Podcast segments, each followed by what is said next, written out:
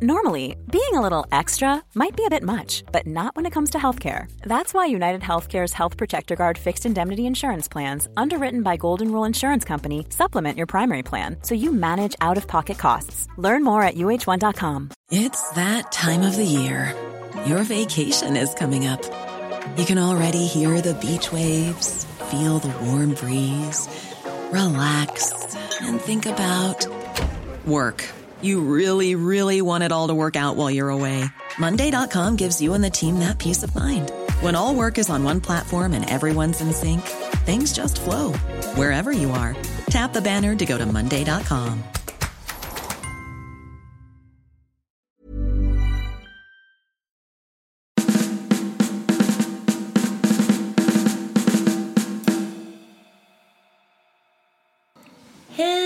välkomna till Kunglig koll. Podcasten för dig som älskar kungligheter. Sara Eriksson här och eh, Roger Lundgren. Mm, hej! Hej! Nu är det ju bara två veckor kvar till Nobel. Ja, det är ju en sån här höjdpunkt i den kungliga årskalendern va? Precis, det väntar man, längtar man efter varje år. Mm, jag kommer ihåg när jag var liten liksom. Då, eh, för jag är ju född på 1800-talet. Ja, just ja. Så var det så här att eh, det var inte så jättemycket färg i tvn. Nej, Men det var Kalle Anka på julafton och sen var det den 10 december liksom när man fick se fick man se med färg då? då, Jo, det fanns färg när jag, var- när jag var liten, hör jag häpna.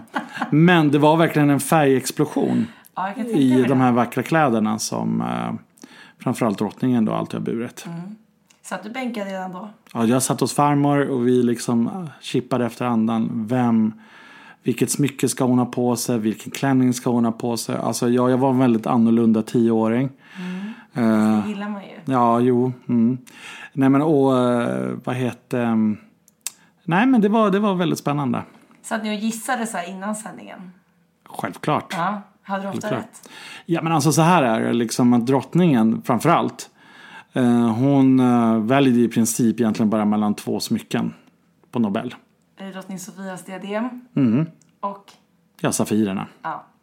Det är liksom the big guns hon tar ut. ja. Det är inte ofta, vi har sett henne i kamelerna några gånger. Några gånger också. Men annars är det inte så många Jag tror hon har haft, jag tror hon har haft Sibyllas diadem någon gång också Mm. på 70-talet. Eh, men ehm, nej, hon har aldrig till exempel bu- bu- burit det stora brasilianska diademet. Det är för tungt för Ja, en sån lång kväll. säga, Då hinner man väl få nackspärr om man ska Ja, då tuppar man väl av liksom. Hon hade det ju när Victoria fyllde år. Hur hade, orkade när, hon det? när hon gifte sig.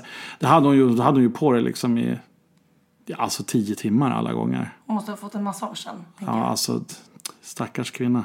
Det finns ju en bild liksom där kungaparet och Madeleine lämnar Victorias bröllopsfest fyra, fem på morgonen. Har hon fortfarande diademet? Då har hon fortfarande diademet på sig.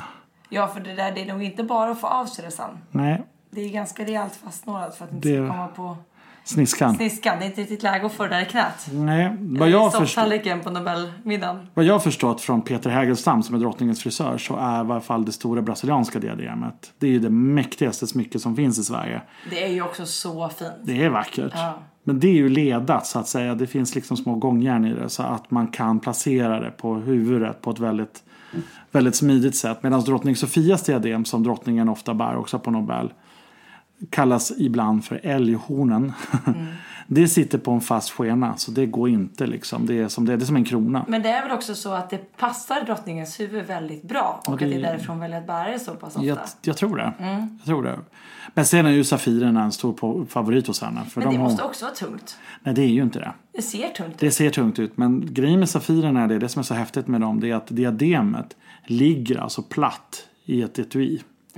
För det är små gångjärn i det också. Så att det går formas precis som en liten krona, som ett brett diadem. Alltså det, har väldigt, det är väldigt flexibelt det smycket. Från början så satt det ju pärlor i det också. Så man kunde byta ut Safirerna mot pärlor. De där pärlorna har tydligen dykt upp på någon slags auktion i Schweiz för en tid sedan. Jag- Man hade ju önskat att kungen hade köpt tillbaka dem men Icke. Icke. Eh, Men eh, och sen eh, så, jag vet inte om det var drottning Victoria som slarvade bort de ursprungliga örhängena till Safirerna. Så att drottning Louise gjorde om två hårnålar till örhängen. Osis när man tappar bort Ja, kronjuvelerna. Jag vet inte riktigt vad som hände där men det går många skrönor. Men Safirerna har hon ofta burit ja. Okej, vad har vi att förvänta oss nu inför Nobel? Vi vet att Madeleine inte kommer att närvara. Vad tycker vi om det? Trist. Ja. Trist. Tycker ändå hon är ändå bra på att sätta lite glans på tillställningen. Men hon är ju så jäkla snygg. Diademvalen, alltid flotta Ja. håruppsättningar. Ja.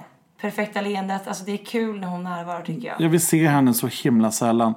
Men, och, det, och det är så otroligt trist att hon flyttade till Miami. Jag måste verkligen säga det. Vi pratat om det tidigare men det tål att lyftas igen. Ja, det gör ju det. Därför att det är klart att eh, de bodde ju i London för att han skulle kunna kombinera sina, sina affärer med att hon skulle kunna bo, flyga hem till Stockholm. Och det är klart att tillhör man kungahuset så ska man vara med på Nobelfesten och nationaldagen. Alltså, vi tycker det är jättetrist för vi saknar våran vackra prinsessa. Men kronprinsessan kommer närvara. Och, Ja. Eller kronprinsessparet, prinsparet och, och kungaparet.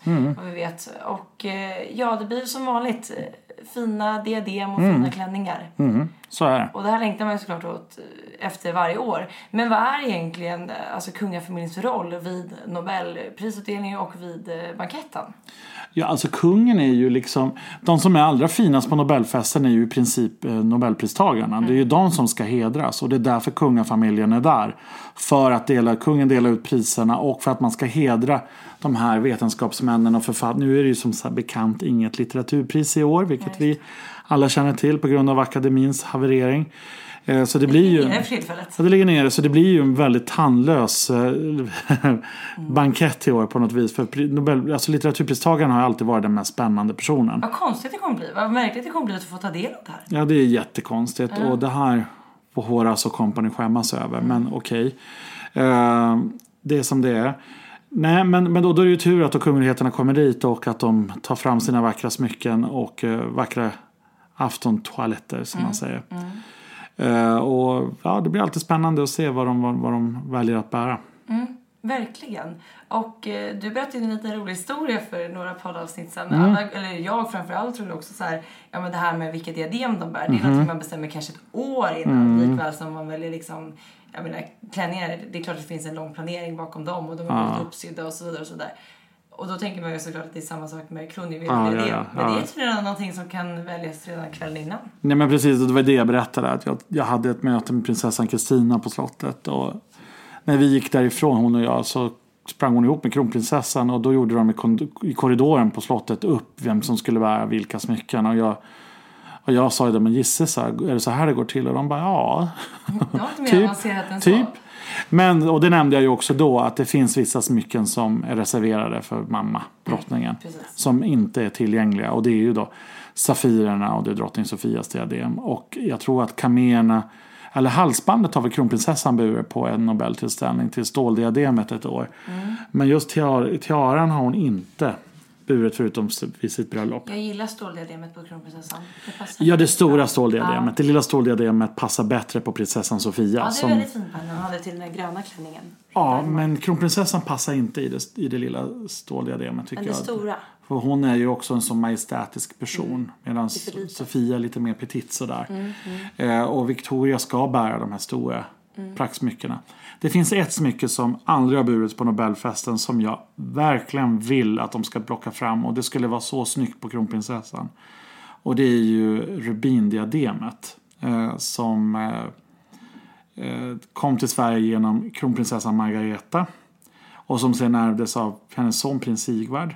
Och som sen sålde och det hamnade tillbaka i ägodel hos kungafamiljen. Drottningen har burit det ibland vid olika statsbesök och sådär. Och det är ju de enda rubinsmycken som finns i den svenska familjen. Och därför hade det varit så häftigt att få se att få se det på, på Victoria för hon har aldrig burit det.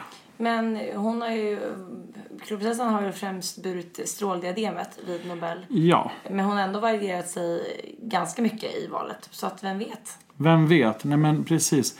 Eh, hon brukar, och stråldiademet är ju också, det står ju det i statuterna så att säga i den, alltså den juvelsamling som förvaltar smyckena. Att det, och det, var, det kom till Sverige via Gustav Vs hustru drottning Victoria att det smycket ska i stor utsträckning bäras av kronprinsessan. Eh, Det kallas väl till och med ibland för kronprinsessdiademet så just för att det är de. Ja, jag vet inte. Jag brukar, jag brukar alltid säga stråldiademet. Så Ja. att jag vet faktiskt inte. Men, men det, det, det är också ett mycket vackert smycke som Victoria klär oerhört bra i. Det är majestätiskt. Det är majestätiskt. Lilian bar det ofta medan hon levde. Eh, och det gjorde även drottningen har burit det massa gånger. Mm. Men Madeleine har aldrig burit det, Sofia har aldrig burit det. Prinsessan Kristina bar det ibland. Eh, framförallt när hon var första dam så att säga. De åren efter Sibyllas död fram till drottningens inträde då 76. Mm. Sibylla dog 72, då bar hon stråldiademet vid flera tillfällen. Men annars så, ehm, och det, det är ett väldigt vackert smycke. Sist, förra året så bar ju eh, kronprinsessan akvamarinddiademet. Ja, det är snyggt. Det var ju otroligt det är snyggt. den här isblåa klänningen och också ja. temat som hölls vid dukningen. Ja. Så det var ju otroligt. Och där, och där känns det ju definitivt som att då visste hon liksom att vad hon skulle bära. Ja, men exakt. Det var ju genomtänkt. Ja, men, på den, men jag ska säga det, på den tiden som jag sprang ihop med, med kronprinsessan, med prinsessan Kristina, då fanns det ingen Tina Törnqvist. Nej, jag förstår. Det var innan uh, hennes... Och Tina Törnqvist är ju ett geni på att för liksom samordna så att Victoria alltid är så himla snygg. Det är hon och det har vi pratat om tidigare. Det är också hon mm. som någonstans har plockat fram den här modeprinsessan i kronprinsessan. Och eh, gjort att vår kronprinsessa idag, hon är omtalad i såväl liksom, ja, framförallt svenska tidningar men också mm. Vogue. Alltså ja, alla de här ja. stora följer oh, ja. hennes stil. Och, och, det, och det är bra för, att, för en person som själv säger att hon är väldigt ointresserad av fashion. Det är det jag menar. Så att där förstår man också deras samarbete vad det mm. Men eh, prinsessa Madeleine har ju också, hon väljer ofta att bära hon det här diademet hon bara vid sitt bröllop. Ja. Drottning eh, Silvias stråldiadem. Ja. Är det egentligen Madeleines? Eller Ja, alltså så här det. är jag som har döpt det till drottning Silvias stråldiadem. Är det du som har Ja, det är jag som har gjort det, hör och häpna. Därför att det fanns... Nu blir jag förvånad. Nej, men därför att hovet alltid kallar det för ett privat diadem och det låter ju dötöntigt. Liksom. Ni måste komma på ett fiffigare namn, ja. kära vänner på hovet. Därför att grejen är den att det här smycket Eh, började drottningen bära efter kungaparets tioåriga bröllopsdag 1986. Mm. Eh, då syntes det till första gången och det är ett mycket, mycket vackert diadem och det är också ett mycket vackert halsband. Mm. Och eh, Drottningen har burit det väldigt ofta. Eh, Victoria har burit det som halsband, aldrig som diadem. Och Madeleine bar det första gången som diadem när hon var på bröllop i Norge 2001 ett var det väl Håkon och Mette-Marit gifte sig. Då bar hon det första gången. Och då var det bara så här, wow. Ja men det har ju verkligen kommit att bli en favorit. Och sen hon har burit vid flera Nobeltillställningar, alltså ja. och vid sitt egna bröllop. Ja och vi var ju alla övertygade, vi kalenderbitare som tror oss veta allting, att hon skulle ha kaméerna på bröllopet. Mm. Därför att det är ju en tradition i familjen Bernadotte. Men, men det är också Madeleine... tradition från Madeleines sida att inte Nej hon går, ju, hon går ju sin egen väg. Mm. Absolut. Eh, men, men, men, men det är ju, hon var hon är väldigt fin i det diademet. Hon passar så bra i det. Mm. Men Madeleine har ju också burit ametisterna till exempel. Mm. Som hon passar bra i. För ametisterna är ju egentligen ett halsband. Eh, som drottning Silvia satte på en skena då. När hon kom hit på 70-talet. Så att det ser mer ut som en krona än ett diadem. Och för att det ska se bra ut så måste du fylla på med en stor frisyr och massa löshår. Mm. Eh, och när Madeleine burit det, hon har ju en frisör som var på Björn Axén som heter Rick Ljung som också är oerhört duktig. Då har han ju sett till att fylla det här diademet och sätta det lite bak på hjässan så att man kan fylla det med ett stort hårsvall. Då. Mm, det kräver sin frisyr. Det kräver sin frisyr och hon hade det jag tror hon hade det i fjol också när hon var på Nobel. Ja, då, uh, men då fick vi aldrig se henne vid eh, middagen. Det är därför vi inte riktigt kommer ihåg vad hon bar då. Nej, men precis för de var ju höggravid. Så att, men hon hade det i varje fall på mm. utdelningen mm, så att det är, säga. Det är flott det där. Ja, det är bra jobbat att lägga ner så mycket tid på att bara sitta på en prisutdelning Absolut. så att säga. Men, uh, nej, men, A lot can happen in the next three years. Like a chatbot may be your new best friend. But what won't change? Needing health insurance. United Healthcare Tri Term Medical Plans are available for these changing times. Underwritten by Golden Rule Insurance Company, they offer budget friendly, flexible coverage for people who are in between jobs or missed open enrollment. The plans last nearly three years in some states, with access to a nationwide network of doctors and hospitals. So, for whatever tomorrow brings, United Healthcare Tri Term Medical Plans may be for you. Learn more at uh1.com. It's that time of the year. Your vacation is coming up. You can already hear the beach waves feel the warm breeze, relax, and think about work. You really, really want it all to work out while you're away. Monday.com gives you and the team that peace of mind. When all work is on one platform and everyone's in sync, things just flow wherever you are. Tap the banner to go to Monday.com. Burrow's Furniture is built for the way you live. From ensuring easy assembly and disassembly to honoring highly requested new colors for their award-winning seating, they always have their customers in mind. Their modular seating is made out of durable materials to last and grow with you. And with Burrow, you always get fast, free shipping. Get up to 60% off during Burrow's Memorial Day sale at burrow.com slash ACAST. That's burrow.com slash ACAST. burrow.com slash ACAST. Men, men Madeleine är ju så otroligt snygg. Alltså hon ser ut som en supermodell. Så att hon passar ju precis vad som helst. Ja, det gör hon faktiskt. Och eh, apropå de här diademen. Eh, när prinsessan Madeleine gjorde sin Nobeldebut Mm. 2000 måste det ha varit, och kronprinsessan 95, då var ju Mm. de sina så kallade 18-års presentstiarer. Eller? Ja. Mm. Alltså, har de, de har väl inga riktiga namn heller? Nej, ja alltså. Eller har du döpt dem också? Nej, nej, de har egentligen inga namn. Och det, men Madeleines, om vi börjar med det. Mm. Det är hon, den här med den blåa... det är en stor, akva, det är en stor akvamarin. Och den sitter då mellan två skenor av briljanter. Precis. Och det är ju ett väldigt anspråkslöst diadem. Men det smycket har liksom en lång historia. Eh, Jag tror att det kom antingen med kronprinsessan Margareta eller drottning Louise till Sverige. Så att det har ju funnits här i väldigt många år. Och Hagasesserna när de var unga på 50 och 60-talet bar det där smycket en hel del. Men vår drottning har till exempel aldrig burit det därför att det skulle se jättetöntigt ut på henne för det är ju ett sånt litet smycke. Och det bärs också väldigt långt fram på... Ja, det är ju en, det är som en bando, som, ett, som, som ett hår, alltså pannsmycke egentligen. Eh, Det är nästan, alltså det krävs en prinsessa Madeleine för att bära upp Ja men precis. Alltså på 20-talet, alltså under hela den här Downton Abbey, Charleston-eran. Då var det väldigt populärt att man bar hårsmycken på pannan. Eh, och det smycket är gjort för att det ska bäras på det viset. Men det passar också. Jag tänker mig att den dagen Estelle blir 18 år så skulle hon nog vara jättesöt i det där smycket. För i Sverige bär man gott folk diadem som prinsessa först när man har blivit myndig. Eh, så är det. I Luxemburg gjorde man ett undantag för yngsta prinsessan Alexandra när hon var 16. Och hon hade väl tjatat sig till det kan jag tänka då. För vilken prinsessa vill inte bära lite bling-bling? Vi andra tjatade om att få börja använda smink. Jag började tjata om att få börja... Kan jag snälla få använda ett diadem? Jaså? Ja. Fick inte du ha smink när du var 18? Jo, när jag var 18. Absolut. Då bestämde man mig själv. Men det var ett evigt tjat liksom när man var där kanske 13, 14, 15. Det har öppnat det problemet har jag faktiskt aldrig haft. Eh, Du du har hoppat det? Ja, trots, min bristande, min bristande, min, min, mina brister med maskulinitet liksom. Ja, men skämt åsido. Eh, men, men, men om vi går tillbaka till Victorias Ja, brall- precis, för 18-årsdiadem. Det har man inte sett så jättemycket. Nej, och tack gode gud för det. För det är väl kanske ett av de fulaste smycken som någonsin har Det är tillverkats. inte jätteroligt. Nej, det, det är, och det här får ni också googla, kära vänner. Mm. Eh, googla kronprinsessan Victoria 18 års diadem. Ja, eller Nobel 95. Nobel Så- 95. För det är ett väldigt anspråkslöst diadem i stål och på det sitter det små, små Men stenar. de syns knappt. Alltså Nej, det, de syns på långt inte. håll ser det bara ut som att det är gjort i stål med små, små V-toppar kan man säga. Och det är inte mycket Precis. mer än så. Nej, så hon har ju inte burit det här speciellt ofta. Hon gjorde det några gånger i sin ungdom. Men tack gode gud fick hon relativt tidigt börja bära det lilla knappdiademet.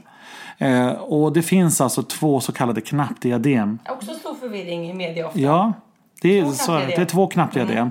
Och de här, det finns alltså, det fanns sex briljantrosetter som eh, tillhörde Karl XIV Johan, alltså Bernadotte när han kom till Sverige. Därför på den tiden ville ju herrarna vara lite tjusiga också och han hade de här i sin rock. Sen fästes de här på kungakronan så att den skulle glittra ännu mer. Vid en renovering i början på 1900-talet plockade man ner de här. De här rosetterna blev då liggande i, eh, i, eh, i skattkam, i någon skatteskrin där, eller en kista där. Och sen då när Hagasesserna växte upp så kom man ju på det att herregud vi behöver diadem för det var fyra unga prinsessor då. Och då gjorde man det lilla knappdiademet till att börja med. Som bars väldigt flitigt av prinsessorna Margareta och Birgitta och Desiree. Och sen så skapar man då ett större knappdiadem också. Eh, eh, nu ska vi se, nu kanske jag ljuger. Nej, men det är ju sex. Sex det, det, det är sex. eller fyra. Precis, nu sitter jag, jag hör här att jag pratar, jag snurrar till det för det fanns åtta rosetter från början. Precis, för jag tänker Ja. ja. för det ena innehar fortfarande sex stycken. Det är sex stycken, det är fyra det lilla. det kallas väl också... Alltså nu hör jag. Det är ungefär som när vi för några veckor sedan skulle liksom det, prata. det, det var värre. Ja. Jag skäms fortfarande över Nej men det här när vi skulle prata engelsk versus svensk tid. Förlåt kära tittare, lyssnare. Alltså det är så här alltså att vi har, alltså i det stora knappdiademet sitter sex rosetter. Det det. Och i det lilla sitter det fyra. Och det finns dessutom två rosetter till. Som eh, bland annat Madeleine har använt i halsbandet. Och man kan ha det som en brosch också. Och de här i det stora knappdiademet det bars väldigt ofta av prinsessan Lilian. Just det. Eh, och det har senare år även burits av prinsessan Kristina. Och det passar väldigt bra i dessa damers hår. Prinsessan Lilian var, prinsessan Kristina är vithåriga. Det. Och då blir det väldigt snyggt. Drottningen har burit diademet en gång. Det såg fruktansvärt ut för det såg ut som en hatt som låg på hennes det blir ju huvud. så litet till när man har en sån majestätisk frisyr. Precis. Då syns knappt de här rosetterna. Nej, men att precis. De, de, som inte, de som lyssnar inte vet hur det ser ut, ni kan ju googla, men de är, de är väldigt flotta men de är inte så stora. Nej, precis. Men och kronprinsessan och Madeleine har ju burit det här också. Och jag skulle säga att Victoria passar inte så bra i det heller. Liksom. Kanske Eh, inte hennes bästa. Nej, det är inte det. Så om kronprinsessan hör mig, ta fram rubindiademet nu i år. rubinerna! Och låt oss få se hur det, hur det ser ut liksom. Men fyrknappsdiademet, Mm. det fick ju, var det förra året som eh, Sofia fick låna det? Och Sofia har burit det. Och hon, och, återigen, söta lilla petita Sofia passar jättebra i det där lilla knappdiademet. Hon har ju heller inte, om man ska titta frisyrer, hon har ju oftast ganska slät, Ja. nedtonade frisyrer. Kanske lite lockar i toppen och de andra har ju mer majestätiska Ja men det är ju det. Alltså. Sofia har ju, hon har ju en fin kamning. Medan de andra har ju då uppsättningar som eh, kräver liksom sina praktsmycken. Och eh, Sofia hade ju på sin första Nobelfest när hon var prinsessa, inte när hon var förlovad. Då inte... Då bar hon inte diadem. Nej. Men när hon kom som prinsessa så bar hon ju då sitt bröllopsdiadem. Och det diademet har ju många haft mycket synpunkter på eftersom det, har en, det är en modern asiatisk form. Med smaragder i, diamanter med smaragder. Och de där smaragdeldarna är inte alla så förtjusta i. Men hon har även burit diademet med pärlor istället för... Då tycker jag det är så flott. Då är det snyggt. Ja. Det Hon är- har, hon har även burit det helt och hållet utan. Och då blev det också sött. Ja, det är, och det är också som du säger ganska så petit om man Mm. tänka så. Precis. Eh, Det är faktiskt väldigt fint.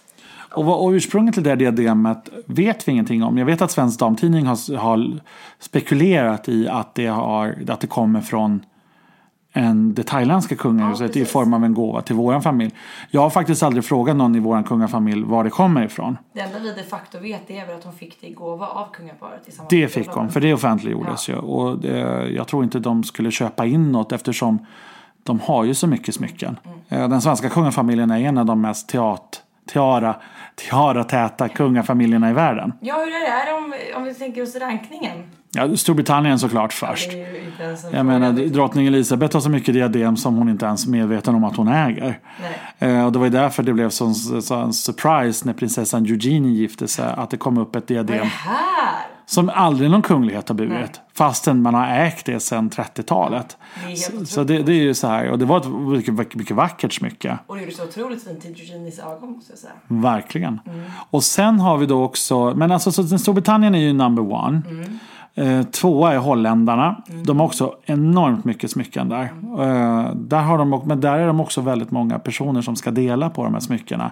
Eftersom det handlar inte bara om Beatrix och hennes fyra systrar. Det handlar om Maxima, det handlar om hennes svägerska, svägerska Mabel och Laurentine. Och sen har ju då prinsessan Mar- Margit som är eh, Beatrix lillasyster, hon har fyra svärdöttrar som också har rätt att låna smycken från den här stiftelsen när det är riktigt stora kalas. Så att de behöver sina De, smycken. de, de kräver sitt smyckeskrin så att säga. Precis. Men sen kommer faktiskt Sverige. Tredje plats. Ja, Ja, det är inte dåligt. men det är inte dåligt. Och efter oss så kommer nog danska, danska familjen tror jag. Ja, drottningen där sitter också inne på en hel del. Ja, hon gör ju det. Och många av hennes praktsmycken är ju faktiskt, eh, har ju ett svenskt ursprung. Ehm, såväl rubinerna som Mary bär som sitt, hennes pärldiadem som hon ofta bär, det är ett svenskt smycke. Eh, och i Norge så är ju både smaragderna och det stora diamantdiademet som eh, drottning Sonja bär, de har också svenskt ursprung. Men om man får tänka någon sån här, nu inför Nobel, kan du lyfta någon sån här Nobelfavorit? Har du det? Alltså, det här- ytlighet, typ, Ja. alltså kläder, Ja, men det, här, det här är ju någonting som kvällstidningen alltid gör. Och de lyfter ju alltid fram Madeleines Baywatch-klänning. Ja, men den är väldigt Den är ju väldigt uttjatad. men hon var ju skitasnygg och det är hon ju alltid. Om det är någon som kan ha den klänningen så var det väl just hon. Men, alltså, men nu ska, eftersom du frågar mig så kommer jag ju säga min personliga favorit. Ja, du får säga vad du vill. Och det var när jag blev kungafrälst och det var året 1984. Och då var jag, hör och häpna, 9, 10 år gammal. Eh, och då hade drottningen på sig Safirerna och hon hade på sig sin, en jättestor gul eh, sidenklänning. Ja, ja, ja, nu vet jag vilket. Jag har ju inte, själv inte upplevt det här. Jag är Nej. för ung, men jag har sett på bild. Ja men precis. Och, de här, och det, det var vaxelvaddar och det var liksom 80-tals Dallas-stil. Men jag, var, jag, jag blev alldeles frälst och jag vet att min farmor sa att hon ser ut som en ängel sa hon. Och det var verkligen det hon gjorde. Hon var så otroligt vacker. Hon är fortfarande vacker. Men där var det liksom, det var då jag fick mitt kungaintresse. Så jag måste ju välja det Ja, året. det måste du. Jag trodde du skulle säga Baywatch-klänningen nu. Nej, nej den, är så, den är så förutsägbar. Men vad säger du själv då? Ja, men jag har något sånt där, det finns ju många, men det är någonting speciellt när kronprinsessan bar den här blåa paljettklänningen när hon hade Estelle. Ja, just det.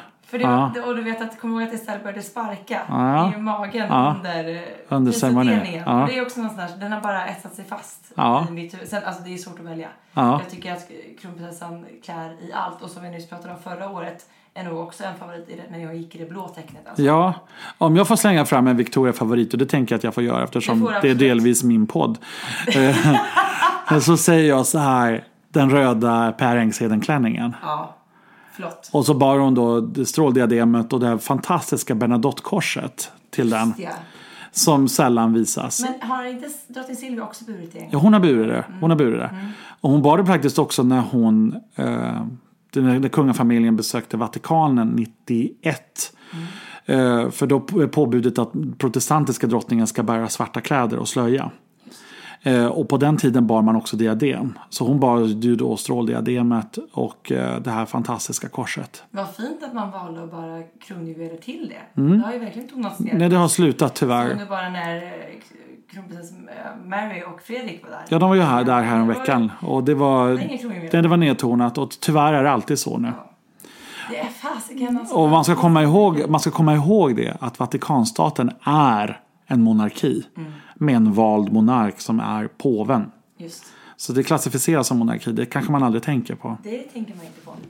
Men eh, avsnittet ska väl rundas av nu. Mm. Men det känns som att vi kanske får bjuda på lite Nobelsnackis även i, i nästa podcast. Ja men alltså så här är det. Alltså det blir spännande liksom när, vad är, brukar klockan vara? 16.25, 16.30 eller någonting när kungafamiljen träder ut där på scenen. Då är det alltid spännande att se vad, vad som händer. Och förr så satt ju alla uppe på scenen. Nu är det ju bara kungaparet och kronprinsessparet som gör det. Så i år får vi väl se liksom om prinsparet sitter ensamma där nere på läktaren. Om eventuellt, vi håller tummarna att prinsessa Kristina gör en comeback. Men gör hon inte det så förstår vi. Hon har valt Ja, hon har valt att gå i pension. eh, Men hon har alltid varit... Och hon är ju den personen som har bevittnat mest Nobelbanketter i Sverige. Till och med mer än hennes lillebror. Så att säger en eh, del. det säger en hel del. Nej, men det, man kan prata hur mycket som helst om Nobel. Vi gillar Yes, det. det gör vi. Men nu tackar vi för oss. Det gör vi. Tack. Tack. Hej. Need new glasses or want a fresh new style? Warby Parker has you covered. Glasses start at just 95 bucks, including anti-reflective, scratch-resistant prescription lenses that block 100% of UV rays. Every frame's designed in-house with a huge selection of styles for every face shape. And with Warby Parker's free home try-on program, you can order five pairs to try at home for free. Shipping is free both ways too. Go to warbyparker.com slash covered to try five pairs of frames at home for free. warbyparker.com slash covered. ACAST powers the world's best podcasts. Here's a show that we recommend. Welcome back to Two Judgy Girls. I'm Mary from the Bay. And I'm Courtney from LA. TJG is the podcast where we spill all the tea on your favorite reality TV shows, celebrity gossip, and everything in between. We're here to bring you our unfiltered opinions, hilarious commentary, and plenty of laughs along the way. We're two SDSU Delta Gamma sisters with a microphone and a whole lot of opinions. Each week, we dive headfirst into the wild world of reality television. From Bravo to all the trash TV you could want. We break down the drama, dissect the latest scandals, and share our thoughts on everything from the jaw dropping moments to the embarrassing antics.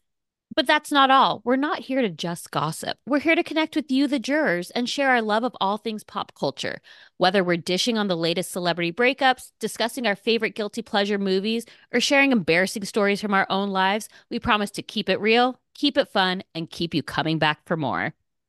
Come judge with us. ACAST helps creators launch, grow, and monetize their podcasts everywhere. ACAST.com.